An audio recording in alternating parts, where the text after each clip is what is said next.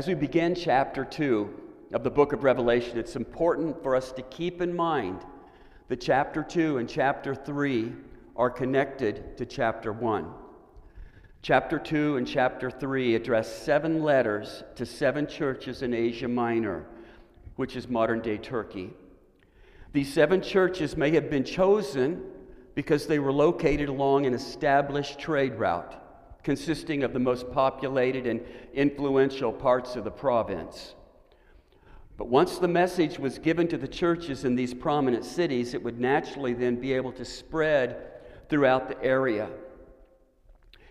Although these seven letters are tailored specifically to the named churches and their stated deficiencies, because Revelation 2 7 and Revelation 2 23 speaks in plural terms, can check that out. These letters apply to all seven churches, as well as us today.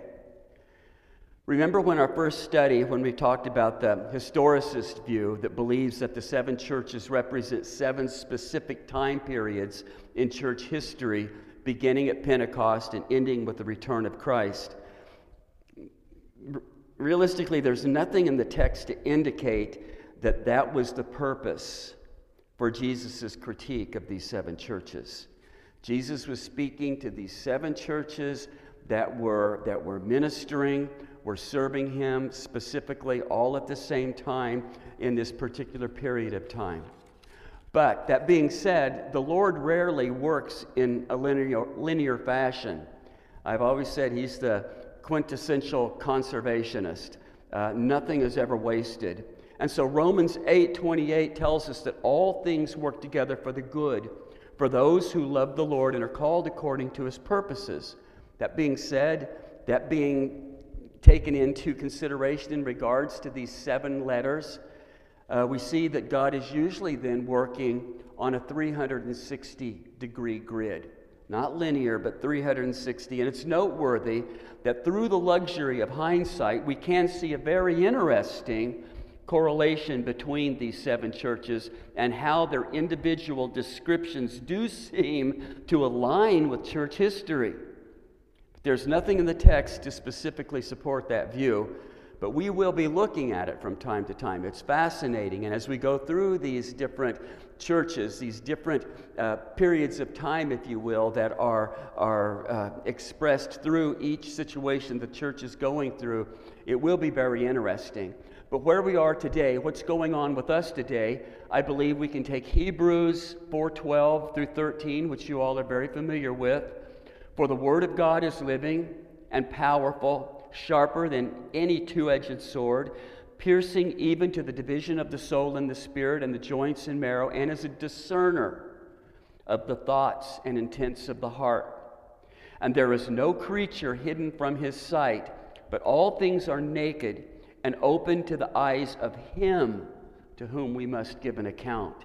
And then you look at 2 Timothy 3 16 and 17, it tells us that all scripture is given by inspiration of God and is profitable for doctrine, reproof, and for correction, for instruction in righteousness, that the man of God, the woman of God may be complete, thoroughly equipped for every good work. So all of us will be able to learn something from the words that Jesus has for these seven churches. It's not just that we are, we are reading about a historical period of time, certainly we are, but the application, the way God's Word wants to work in our lives, we will be able to see that one of the ways that we can look at this is, is historically what's taking place and how these, these words from Jesus were communicated to these seven churches and what they were going through at the time. We then will be able to look at the interesting point of view looking back in hindsight as to how each church can possibly represent a certain period of time in church history. But most importantly, Christian, you and I will be able to see ourselves in the descriptions, in the deficiencies, in the, in the, in the, in the warnings that Jesus gives each one of these churches because we have the characteristics of each one of these churches. We all want to be the church of Philadelphia, the one that Jesus is pleased with, but we're going to find that we all have characteristics from these churches that we need to pray about, we need to take to heart, and ask the Lord how He would show us through this area of Scripture to, to be more effective, more fervent in our prayers, more focused on who it is that He is and how He would have us conduct our lives. Father, we pray once again that you'd be our teacher. Lord, don't let my excitement, don't let my uh, difficulty with, with speaking to an empty room get in the way, Lord. I pray that you would speak to your people this day. I thank you so much that we live in a day and age where we can do this. I pray that you would bless each one this morning as they are there, probably relaxing with their coffee. I pray, Lord God, that they have their Bibles open and they are hungry and ready to receive your word.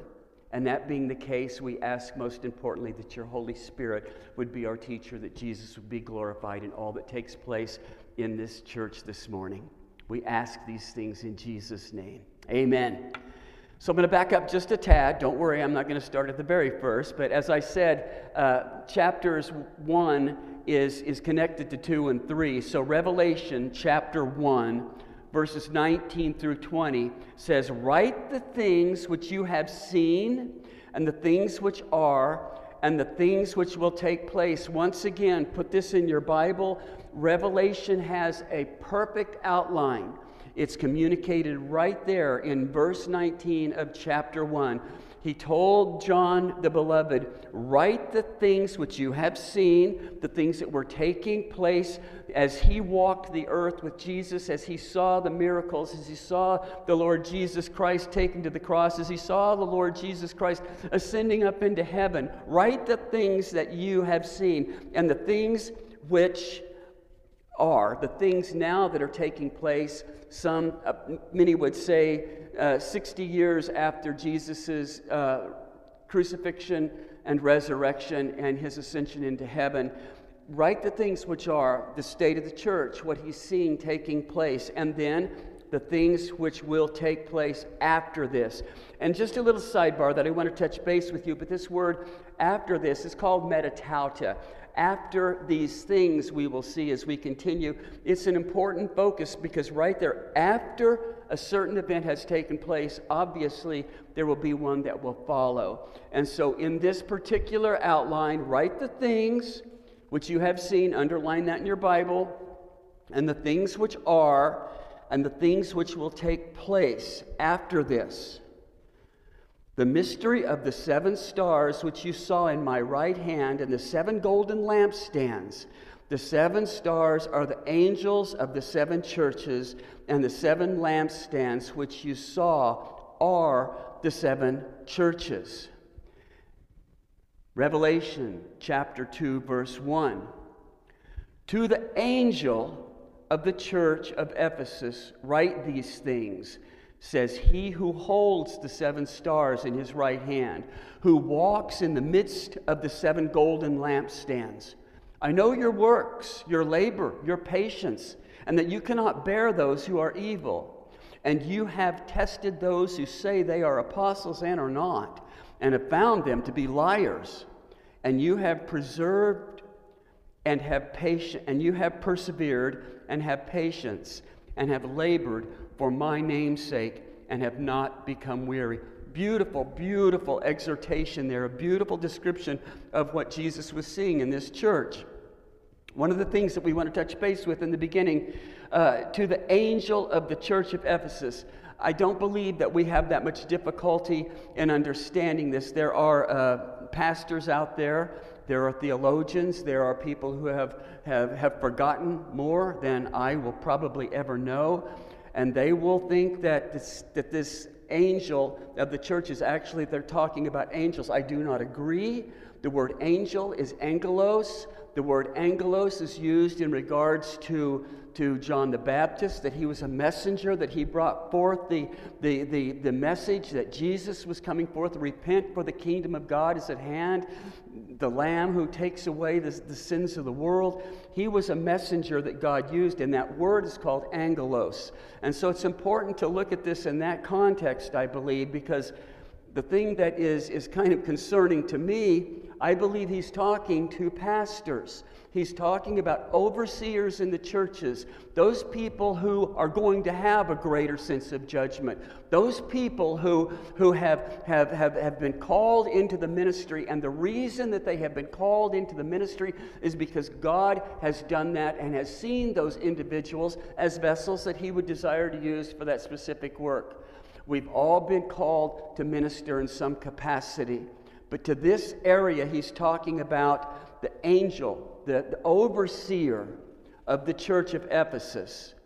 Write these things, says he, who holds the seven stars in his right hand and who walks in the midst of the golden lampstands. What we see right there is, is an omnipresence right now. Jesus is walking in the midst, in the midst simultaneously at the same time amidst the candlestands of all of these churches, these messengers, these, these, these pastors, these overseers that are responsible for maintaining an atmosphere that's conducive for Jesus Christ to be able to shine in his church, he's walking amidst all of these.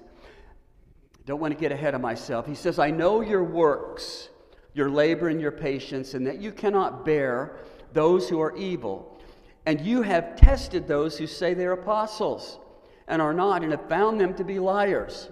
In other words, they're recognized by these people who have the gift of discernment as phonies, as, as people who are more uh, desiring to fleece the flock instead of feed the flock.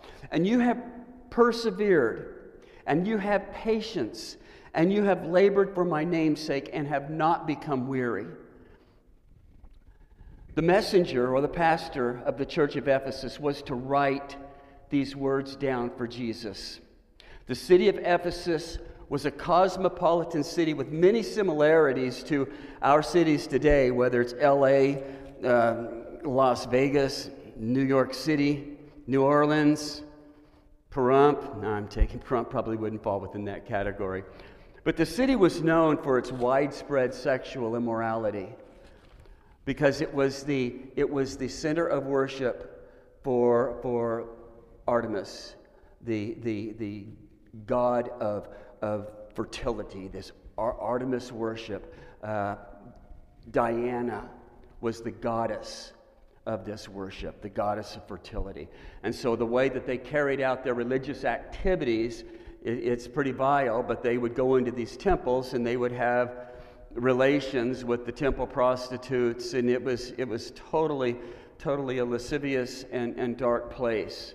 That's where they were functioning. Real quick, it's also important for us to keep in mind that John, who wrote this letter, John the Beloved, the Apostle John, that's where he had been ministering before he was finally arrested, as it told us in, in, in the scripture last week, for, for the Word of God and the testimony of Jesus. They tried to boil him in oil, tried to torture him to death, kill him in a horrific manner. Didn't do any good. Didn't, didn't hurt him. And so, what they thought, well, we'll send him to this island of Patmos. We'll get him out of the way. He'll be over there. So, if he wants to preach to the rocks and the lizards, it won't be a problem. Nobody will hear him. But what God did was all things, as I had said, working together for the good. I have a feeling, and I don't want to speak too much into this, but but God set Jesus up. And this is a good point right here, Christian. God placed, placed John the Beloved on Patmos, where the distractions were an absolute minimum. And he could pray and he could think about his situation, and God was able to speak to him. And we then were blessed with this amazing book of Revelation. Now, listen where we are today. God has placed us in our homes. He's told us not to go out. He's told us to, to not be running to and fro, thinking we've got to go to Starbucks, thinking we've got to do this, got to run to Walmart, got to go into. He has, he has, has brought us, just like he did, John the Beloved, to a place where we need to stay at home. And in doing so, as our lives slow down, I believe that God wants to be able to speak to us. I don't know that it'll be something as powerful as he spoke to John, the beloved, but he wants to speak to you. He wants to get your attention. Perhaps the cell phones, all of the internet stuff, all of your Facebook stuff, all of these things have been dominating your life, and he's got you at home right now. Where you're sitting there, maybe right now in your flannel jammies with your cup of coffee, with your Bible in your lap, he wants to talk to you.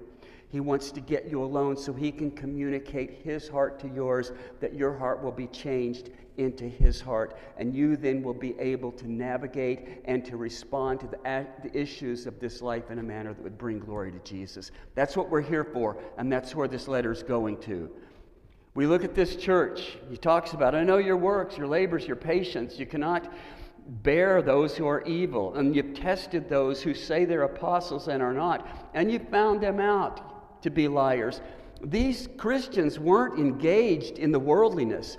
They weren't participating in the sexual immorality associated with the pagan temple worship of Artemis, uh, the goddess of fertility. They hadn't rejected the teachings of Christ. Their doctrine was sound. So much so that they were able to discern. They, they could hear somebody when their, when their doctrine was off just a slant, when they could, they could hear somebody when they, when they were saying things that were not biblically sound. They were able to do that, and they knew what was being taught was, was correct. And so this sounds like a pretty good church. Spurgeon says this The Ephesian church was a doctrinally pure church. Sometimes a focus on doctrinal purity will make a congregation cold, suspicious, and intolerant of diversity. When love dies, orthodox doctrine becomes a corpse, a powerless formalism. Adhesion to the truth sours into bigotry when the sweetness and light of love to Jesus departs.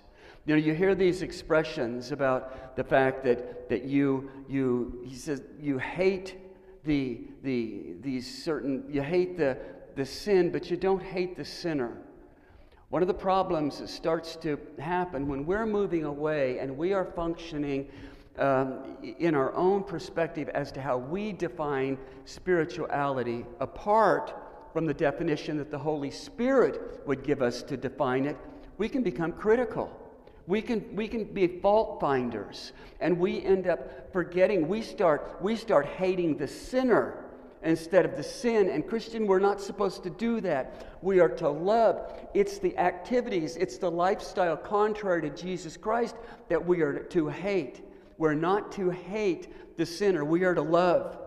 And when we start getting into a mode where, where we're going through, and this is the direction that this, that this area is, is taking us, where we are by rote just going through the motions of, of, of, of religion and, and Christianity, it's a dangerous place, and we'll see how that danger can be manifest.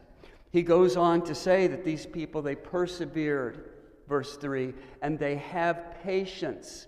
We're supposed to have patience, and we're supposed to have perseverance, and have labored for my name's sake, and they've not become weary. Now, uh, the, the key word here is labored. They have worked for my name's sake. They've persevered for my name's sake. They have patience for my name's sake. In fact, James 5 7 through 8 tells us Therefore, be patient, brethren, until the coming of the Lord. See how the farmer waits for the precious fruits of the earth, waiting patiently for it until it receives the early and latter rain. You also be patient, establish your hearts, for the coming of the Lord is at hand. Hallelujah. Little sidebar. Once again, that is called the, the, the, the, imminent return of Christ. You, you see that throughout this scripture. People get caught up in, in saying that Jesus can't return until this happens, Jesus can't return until that happens. They get into their, their little pet clubs that I'm a pre tribber, I'm a post tribber, I belong to the pre wrath group, I'm a mid tribber. No, no, Jesus can come whenever he desires. It's called the imminent return. And there's a beautiful scripture to support that. Establish your hearts, for the coming of the Lord is at hand. So they were holding fast to the faith in, in face of suffering, in face of difficulties, and the church that was sound in the truth, and, and they didn't tolerate evil. They wouldn't put up with it. They wouldn't allow leaven into the church as they would define it. They even hated the teachings and the works of the, the Nicolay, uh, Nicolaitans, Nicolaitans, excuse me. Uh, and that's obviously a, a false teaching uh, which we know very little about. If you, if you look up Nicolaitans, there will be people that will try to give you some ideas, but basically, what we know is when we get to this area of Scripture, that, that yeah, I believe uh, verse 6, uh, Jesus, Jesus commended them for their disdain towards these Nicolaitans.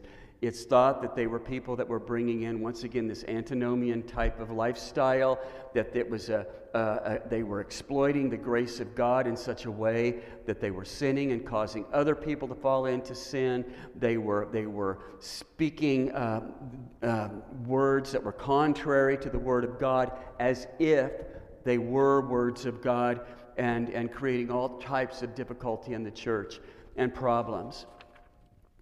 But we look at this prior, so they had that kind of discernment. They, they had that kind of, of, of, description. And it sounds like a great church. It sounds like a, a church that we'd all like to go to, that everything was just in line, but everything was not in line.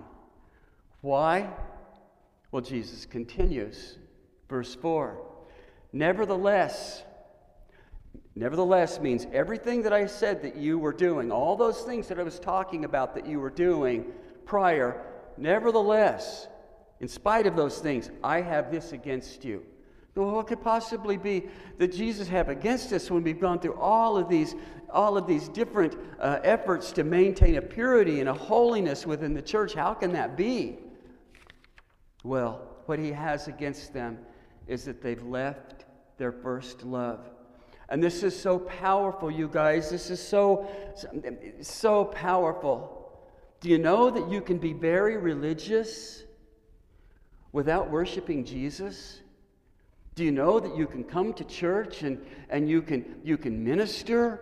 You can high five Christians, hallelujah, brother. You can, you can talk the talk and, and do all of the, and walk the walk on the exterior and not be fellowshipping with Jesus?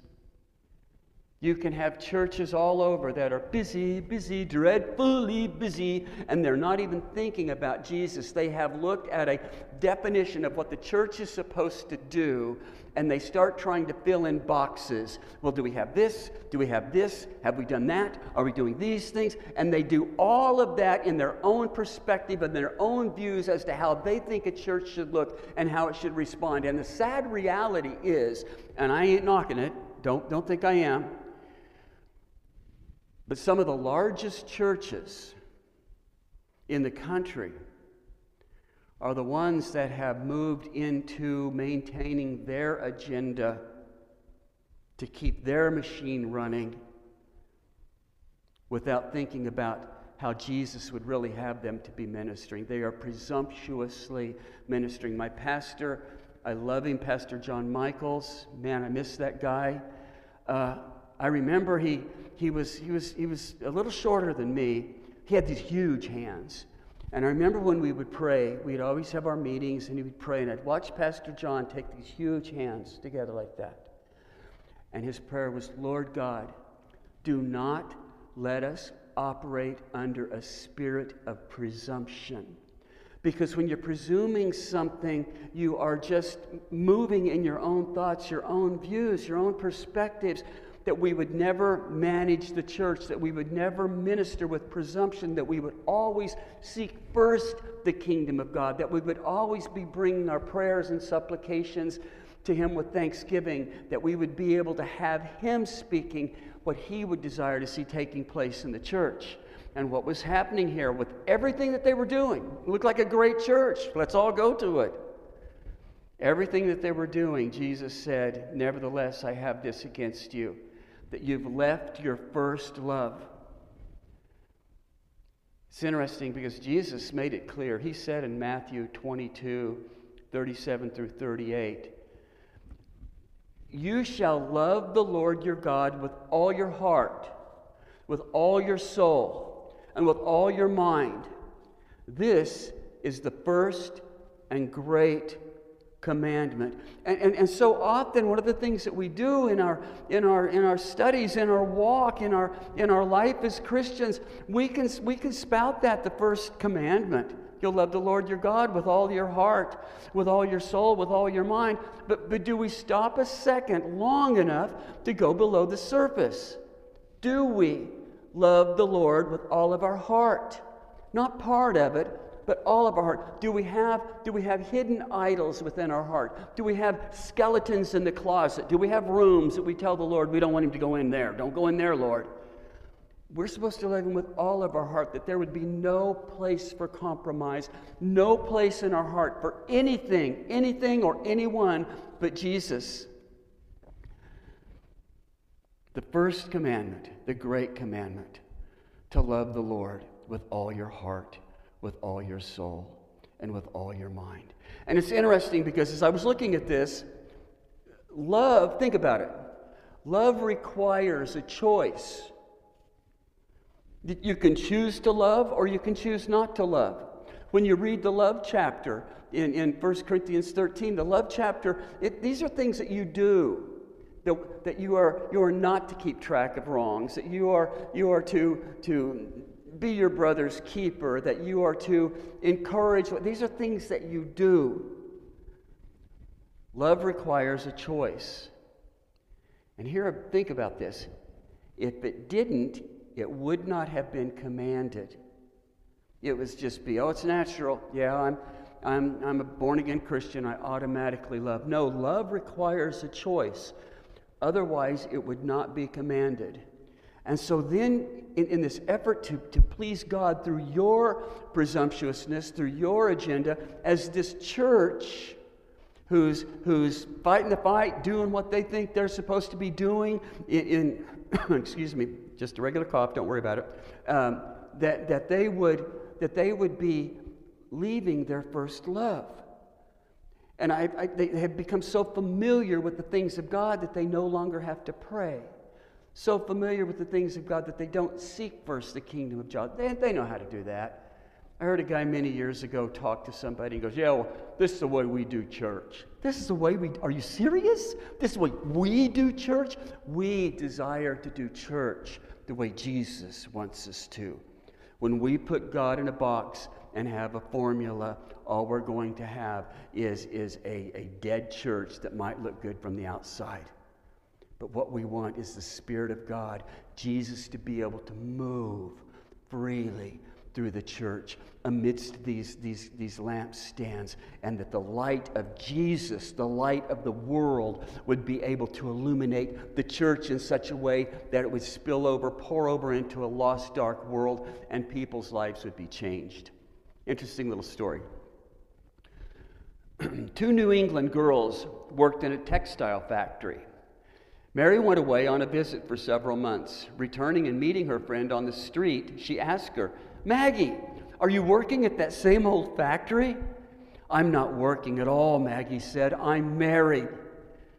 When you think about it, to be married, she was probably busier with the housework than she'd ever been at the factory. But she toiled unconscious of the work because it was for her husband. They would part with an embrace as he went to work in the morning. And as she prepared the evening meal, she would anxiously look out the window for his return. And as he neared their home, she would run to meet him.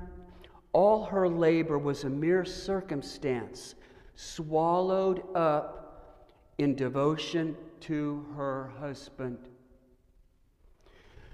But Days, weeks, and months passed, and she became occupied with the details of her housekeeping and her own life.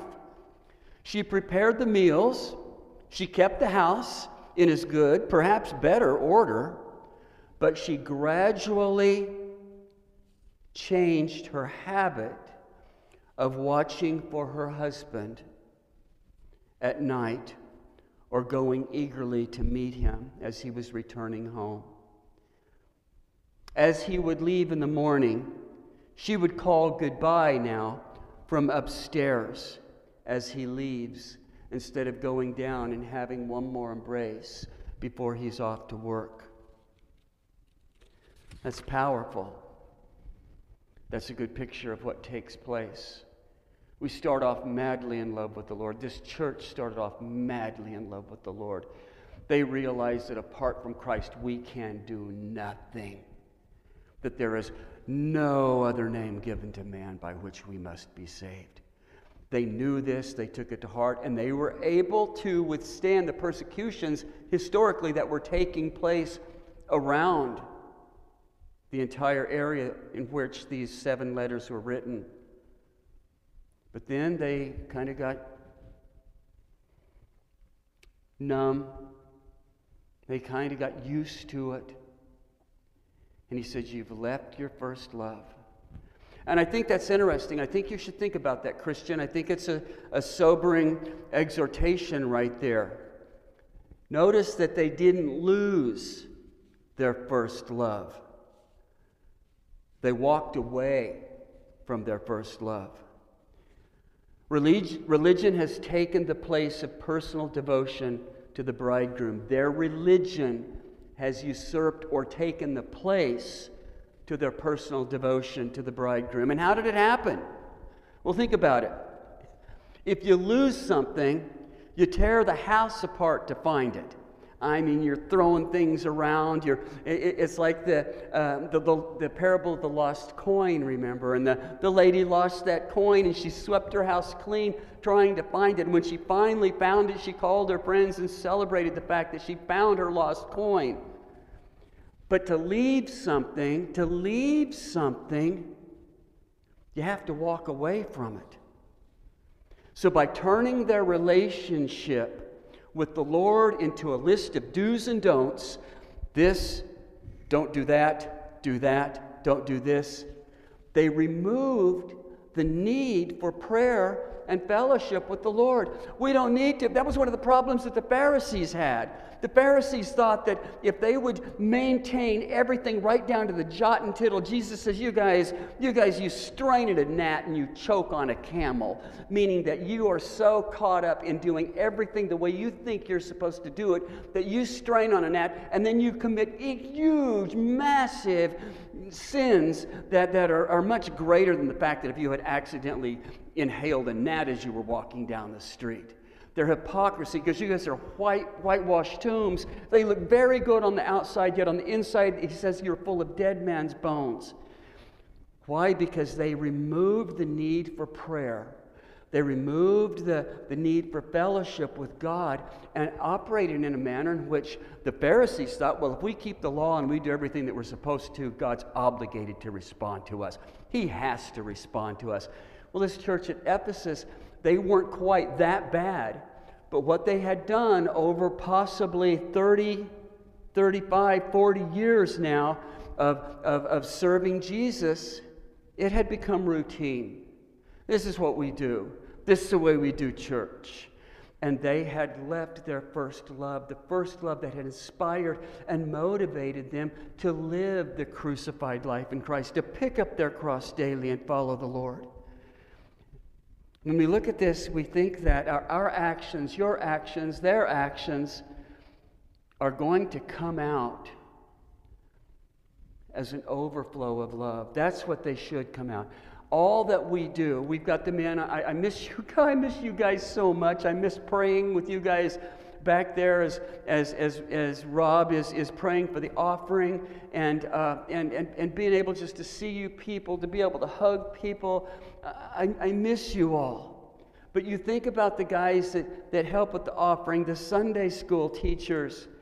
All the things that you're doing are supposed to be because you love Jesus not because you're trying to coerce him or trying to, to pressure him into having to respond to you. Because, come on, Jesus, after all, I help with the offering buckets. Come on, Jesus, after all, I teach Sunday school.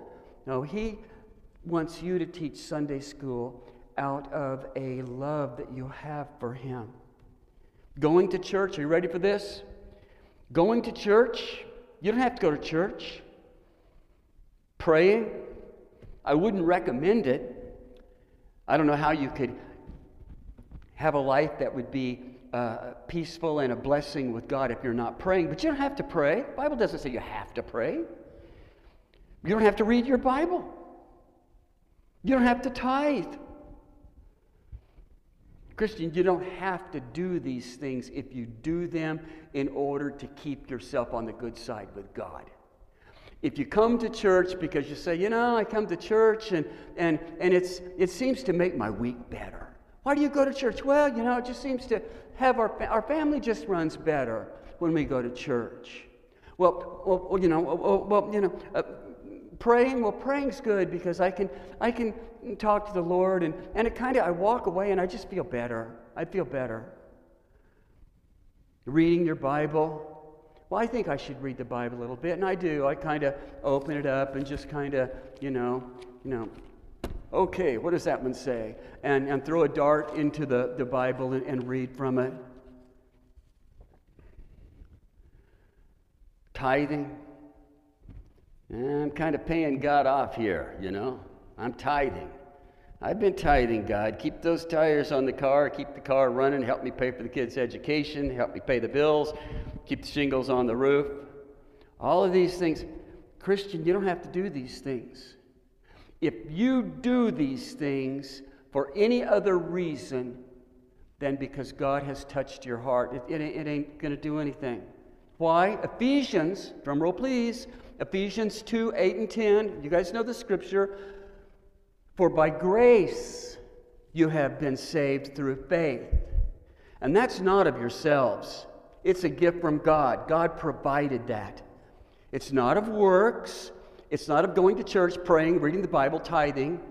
It's not of works, lest anyone should boast. For we are his workmanship we are created in Christ Jesus for good works, which God prepared beforehand, that we should walk in them. Your works, our works, and this church in Ephesus works were supposed to be acts of love. Acts of love that started when, when they just wanted to, to be close to the Lord. And how can I be close to the Lord? How can I talk? I need, I want to pray, man. I want to pray.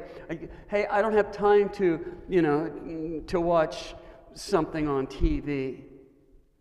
I'd rather pray. You know, I don't really have time to be doing this particular activity constantly. I get to read the Word of God because when I open it up, I hear, I hear the Lord speaking to me. These are His love letters to me, and I love the Lord. I want to. Tithing, oh, I get to tithe. I get to, to tell God, thank you that you are my Jehovah Jireh. Thank you that you've provided a lamb for my salvation without spot or blemish. Jesus, my Lord Savior. And thank you for providing me everything I need then for life and godliness through Jesus Christ. Thank you. Here, everything I own, everything I have, every breath that I breathe comes from you. Oh, Lord, here I, am so blessed. I'm blessed. It's an honor to be able to give my first fruits to you. It's not begrudgingly, it's an act of worship. And our works should be acts of love. Spurgeon says, the problem was serious with the church of Ephesus because without love, all is vain. No wonder Jesus said, Nevertheless, I have this against you. Because a church has no reason for being a church when she has no love within her heart or when that love grows cold. Lose love, lose it all.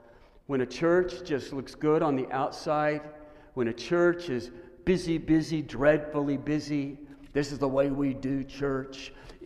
And Jesus is no longer the center, the motivation, the heart behind everything that you do, I do, the church would do, this church at Ephesus would do. There's serious problems. Serious problems. So often you'll hear televangelists, and they'll talk about these things. And I was listening to this, this guy the other day, and, and, I'm, and I'm going, okay, well, come on, come on, come on. This sounds nice. And, and he was one of these young guys, and, and he's with, I'm not going to say the name, but he's with a, a church that has a very, very, they're known for their great worship. Figure it out yourself. And I'm listening to this guy talk, and, and, and, and this young man never said anything about Jesus. He talked about what you're supposed to be able to do. He talked about how you're supposed to be able to navigate this life. He talked about how you're supposed to be a winner. He's talked about how you should be able to walk in, in, in a faith that allows you to be strong and to be able to persevere through all these challenges. He never once said that those are gifts, abilities, blessings that come from Jesus. That big church, kicking bands, great worship music, selling more records than some of the secular artists today. But where's Jesus? What's being said that's going to be taken to heart, that's going to give somebody eternal life, not just get you through tomorrow, but get you through eternity? This whole issue that we're going through right now, I call it a speed bump. And beyond that speed bump, in, in spite of how large you want to define it or describe it, on the other side of that speed bump, Christian, we have eternity. Why? Because we are children of one who has said, I will never leave you, I will never forsake you. Nothing can separate me from, from my love. Nothing can separate you from my love. That makes you want to say, Oh, thank you, Lord. Thank you, God. Oh, you're so good. How can I bless you today? God, you bless me all the time. How can I bless you today? And he might say, Hey, I'd like you to call, call somebody, see how they're doing on my, on my behalf. Hey, I'd like you to maybe take some of these extra groceries that you have and, and, and take them over and give them to somebody you know didn't have the ability to get out and, and, and, and beat the rush when everybody started going to the grocery stores. Okay, Father, I'd be, I'm, I, would be, I would be more than happy to do that because it will bless you. My desire is to bless you, Lord. So we look at this.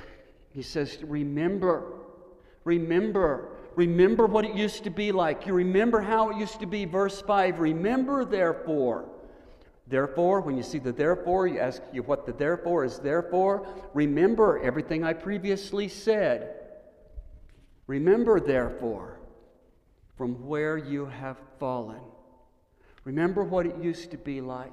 Remember how holy, how pure, how you used to love to worship the Lord, how you didn't watch your, look at your watch when you're in church, how you say, oh, do we have to stop? Can't we keep going? Let's, let's stop and take a, take a break and come back and, and, and study God's Word some more. Let's have a Bible study. Let's worship the Lord. Let's have an afterglow. Let's turn the lights down in the sanctuary and just sing our praises to God. I don't need to be home, and if I'm a little tired tomorrow, big deal when I go to work. I'm with my Father. This is the best place on the planet to be.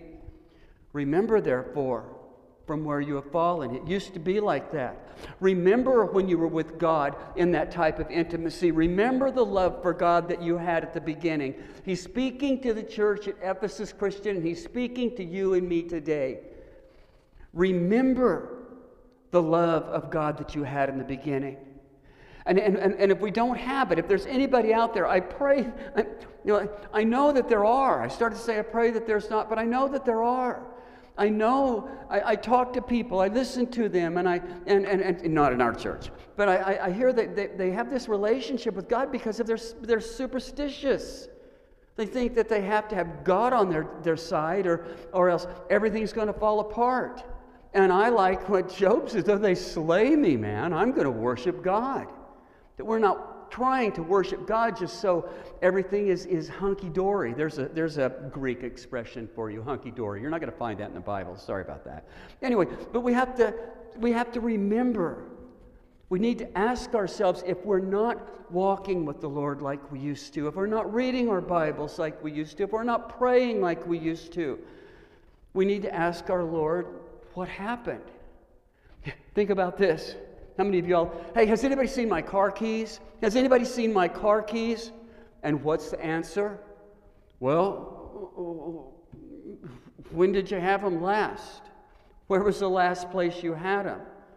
Well, I, I came in and I put them right next to the toaster. They're always, well, that was the last place you remember? Christian, listen to me. I, I, I, when did you stop noticing a sunset? When did you become so dreadfully busy? I got to get going, God. Let's, let's walk and talk. I don't have time to pray.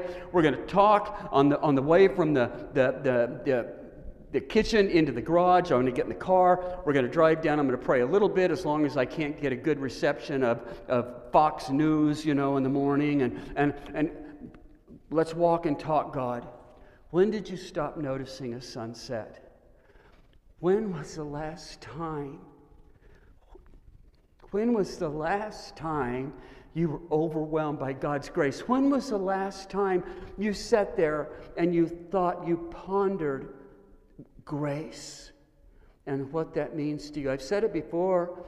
Until somebody comes to know Jesus Christ as Lord and Savior, the most important expression in their life is lest a man, lest a woman be born again. Once you've come to know Jesus Christ as Lord and Savior, the most beautiful, important word I believe in your vocabulary is the grace of God. We are saved by grace, this free gift this unmerited favor that God has bestowed upon us through faith in Jesus Christ. When was the last time you looked out at the stars? We live out here in Pahrump. You can see the Milky Way. It's incredible. You've looked at those stars and said, "Oh God, you're so amazing." Listen to this. Jeremiah 5:22 through 24. Do you not fear me? says the Lord. Will you not tremble at my presence? who have placed the sand as the bound of the sea by a perpetual decree that it cannot pass beyond it? And though its waves toss to and fro, yet they cannot prevail, though they roar, yet they cannot pass over it. But this people has a defiant and rebellious heart. They have revolted and departed. They do not say in their heart, Let us now fear the Lord our God who gives rain both the former and the latter in its season. Have you lost your awe for God? The church of Ephesus was so busy, they didn't even realize that it happened. They hadn't stopped to think about it. They hadn't stopped to, to remember how things had changed. So he says, Repent and do the first works Repent and go back to what you were supposed to be doing, or else I will come and quickly remove your lampstand from its place unless you repent. Because the lampstand that we are to be the lights of the world, the salt of the earth. And, and if the salt loses its saltiness, what good is it, the scripture says? And you don't take a light and you put it under a bed or under a bushel, you don't hide it. It's supposed to be there to illuminate uh, this dark world in such a way that it acts like a, like a beacon, it acts like a lighthouse, and people can use it as a warning, people can use it as a direction, people can use it to help them see clearly. That's what God has called us to do. And He says to repent and go back and you do what you did when you first came to know Jesus Christ as your Lord and Savior telling people about Jesus, ministering in the grocery store, talking to your family members. Or else I'll come quickly and remove your lampstand from its place because our purpose is to shine for the Lord. And my purpose as a pastor is to encourage you and challenge and provoke you to good works that this church would be a church that would shine for the Lord. And this one scares me because if I'm not doing my job, the Lord could come and remove my lampstand. And the question is, would we even know it? Would we even know it? Could we be so caught up in our own agenda that we don't even know that this is a dead church? We don't even know that, that, that we're not seeking God, we're not loving God, we are not fellowshipping with God, we're not having intimacy with God like we did when we first got saved. Oh, it's a scary thing. We are told in Hebrews that we are to encourage one another as long as it's called today, lest our hearts become hardened by the deceitfulness of sin. Repent and do the things you did at first, or else I will come and quickly remove your lampstand. from its place unless you repent. And to repent, you guys, is not just to say, I'm sorry. I, am sorry. I'm sorry. When, when my daughters were growing up, uh, somebody, one of the children would do something that would hurt the other children, and, and we'd say, Okay, what do you do? And, and one child would say, I'm sorry. And the other child would say, I forgive you. I'm sorry. I forgive you. But sometimes I'd look and I'd go, I don't know if they were really sorry. They got the I forgive you, but I don't know if they were really sorry. Because then it just becomes, I'm sorry. Lord, I'm sorry. Lord, I'm sorry. Oh, wretched man that I am. Oh, Lord, I'm sorry. You know, know that we would repent because to repent is to change your mind. The word repent is to change your mind, and that changing of your mind would cause you to change directions, to not go in that direction that was unpleasing to the Lord. And if that does not take place and repairs are not made, he says they will be judged for not having the love they were commanded to have. Because love for the Lord is that which will allow us to live a crucified life in Christ. Love for the Lord allows us, for the glory of God, to turn the other cheek. Love for the Lord allows us to go the extra mile. Love for the Lord allows us to give somebody more than they ask for. These are things that are done because we love the Lord and we want Jesus to be glorified in our lives. And their opportunity to shine in a dark world, if they did not have the love for the Lord, would be lost. They might be gathering claiming to be followers of Jesus. But how can we be Christ's if we've fallen out of love with Him? How can we belong to our Lord Jesus if we've fallen out of love with Him? And, and don't let your theology, right? It drives me crazy, a little soapbox here, you guys. But all of a sudden, we start getting into our isms. We start getting into uh, all of these, these scriptures that, that, that force me to say, oh, I can't lose my salvation, or this can never happen, or nobody can pluck. It, nobody's going to pluck you out of his hand, but it does not say that, that you cannot do a back handspring out of his hand.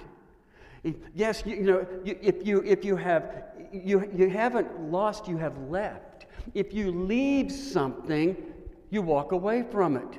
And so I, I, don't get caught up in your, in your ism right now. Please continue to track with me. Because these people might be gathering, claiming to be followers, followers of Jesus.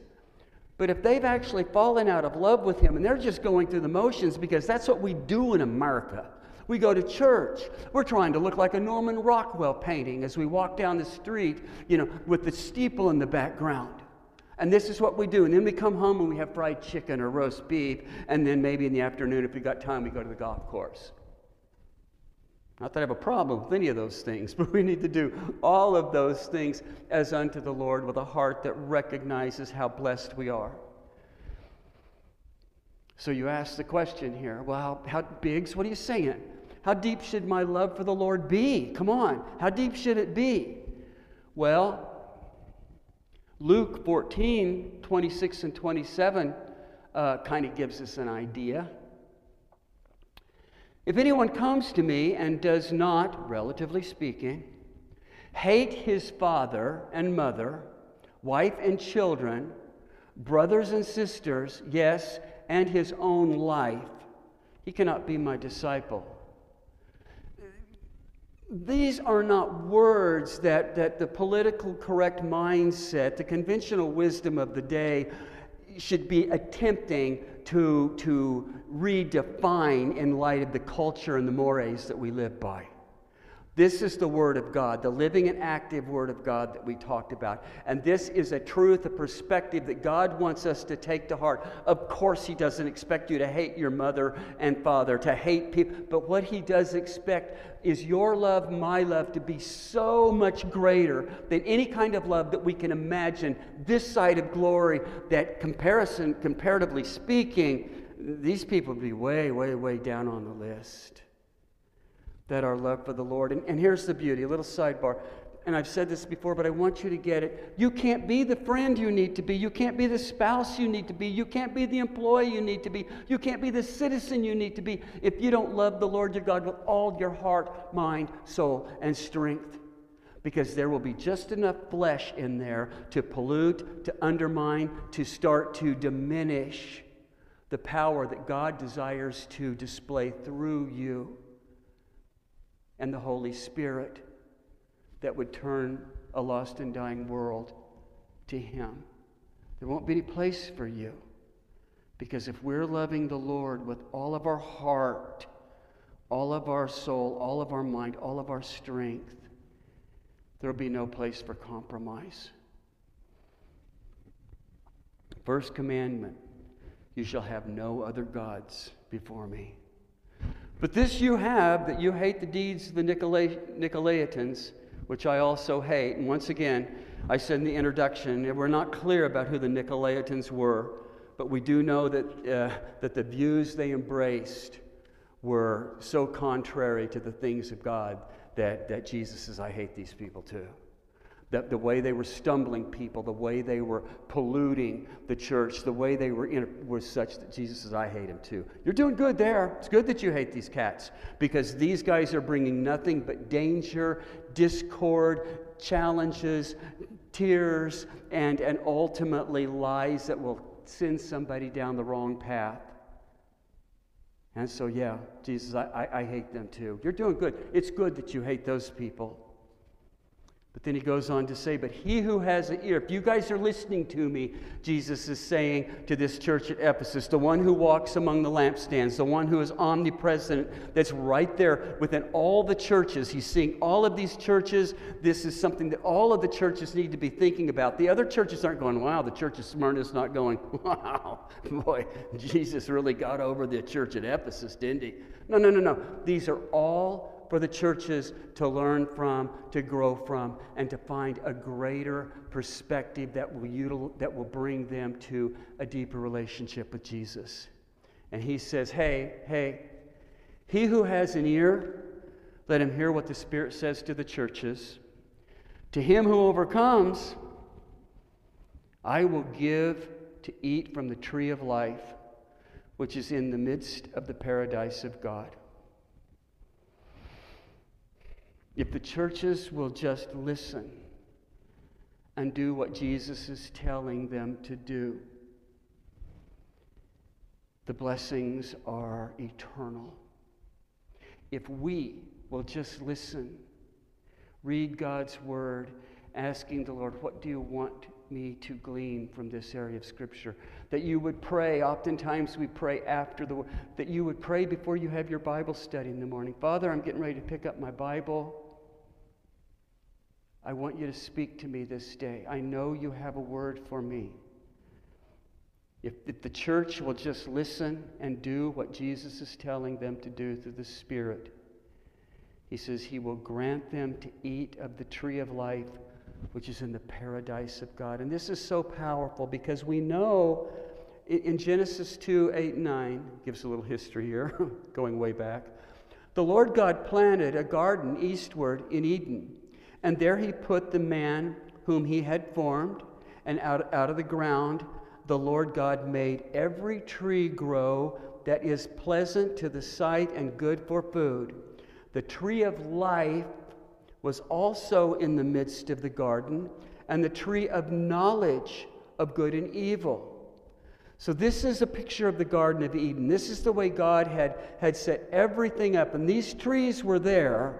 These trees were there. But it was something that was not available, not, not available to them at the time.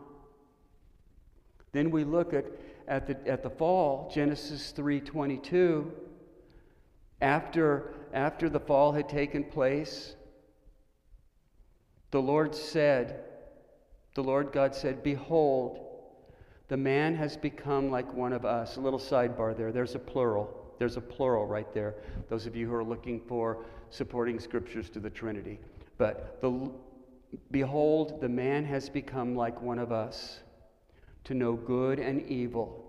And this is powerful. And, and, and my wife pointed this out to me a number of years back, and it brings tears to my eyes.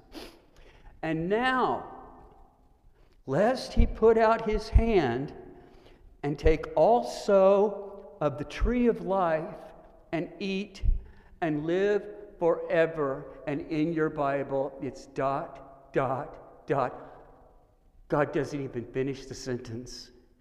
The thought of man living forever in that in, in a state of fallenness in a state of sin in a state of separation from the father was something that is so touching and so powerful in the scripture and now lest he put out his hand and take also of the tree of life and eat and live forever if i may say this god's like i, I, I don't even want to think about that and so we know what happened. They were banished from the garden, and there was an angel with a firing sword that says, Hey, you're not coming back in here. He's saying, Return to your first love. Receive the coming promise of eternal life in the paradise of God. Now, at one time, I was keeping you away for your own good from this tree of life. Now come to me and have life and have it more abundantly. I have come to give you life. Jesus is the way, the truth, and the life. For God so loved the world, he gave his only begotten Son, that whoever should believe in him would not perish, but have everlasting life. He is a God of life. He is a God of, of joy. He is a God of love. He is a God of power. He is a God of purity. He's a God of holiness. And He is the one that when we weren't even looking for Him, He sought us out. And I don't know where you had that moment where you realized that you were a child of God's, where you called upon the name of the Lord, where you all of a sudden heard your prayers going from now I lay me down to sleep, you know, to, to deeper prayers that were intimate communication with God, but where those things took place. Remember that. Remember that because He now has come to give us life. And those who hear what the Spirit says to the churches, those who overcome the propensity to get caught up in, in, in just routine, those who forget what it means to love the Lord your God with all your heart, mind, soul, and strength. He says, Those who overcome those frailties, I will give to eat from the tree of life, which at one time I was keeping you from, which is in the midst of paradise. Maranatha, come quickly, Lord Jesus. Christian, I want us to be fresh every day with our relationship with God. I don't want it to be stale for any of us. I don't want us to look at God like something that every every American who's raised under a Judeo Christian type of, of value system or ideals or mores or whatever it might be ends up taking God for granted, expecting God to jump through hoops for you, expecting God to do everything for you so you'll be happy this side of glory. We're going through something that's powerful right now, and He told us in the world you're going to have tribulation. But be of good cheer because I have overcome the world. And you and I and the body of Christ, we are overcomers, as the scripture says, because we desire to keep Jesus first, foremost in our hearts, that we will have no gods before him. Any idols that we place that would compete with him, we jettison those things. That nothing, nothing would hinder, pollute our love and relationship and intimacy with our Lord Jesus Christ. This church is Ephesus. Got a beautiful morning, got a great morning. And I believe that it's just as relevant for us today that we would remember that we serve a God that loves us. And if we have come close to leaving our first love, go back and do those things that you did in the beginning and bless the Lord. God bless you guys. Oh, I miss, I would love to hug you all right now. I miss you all so much, but we have Jesus, and the Spirit of Jesus can, we can right now, we can right now receive an embrace from our Lord, which is so much more important than anything I could ever give you, anything you could ever give me. We have everything we need for life and godliness through the knowledge of Jesus Christ. And it's a free gift because He called us by His own glory and excellence, not ours. Let's worship God. Let's be thankful for what He's given us. Amen. Amen. Thy word is a lamp unto my feet and a light unto my path. Thy word is a lamp unto my feet and a light unto my path. When I feel afraid, afraid I've lost my way, Lord, still you're here right beside me. So nothing will I fear as long as you are near. Please be near me till the end, because thy word is a lamp unto my feet and a light unto my path. He's our light. He'll get us through this dark world. He'll get us through these dark times. Be blessed. The Lord bless you and keep you. The Lord make his face to shine upon you. The Lord be gracious to you. You take that encouragement and you share it with somebody who needs to hear it. God bless you all. God bless you I'll Be praying. I know you are.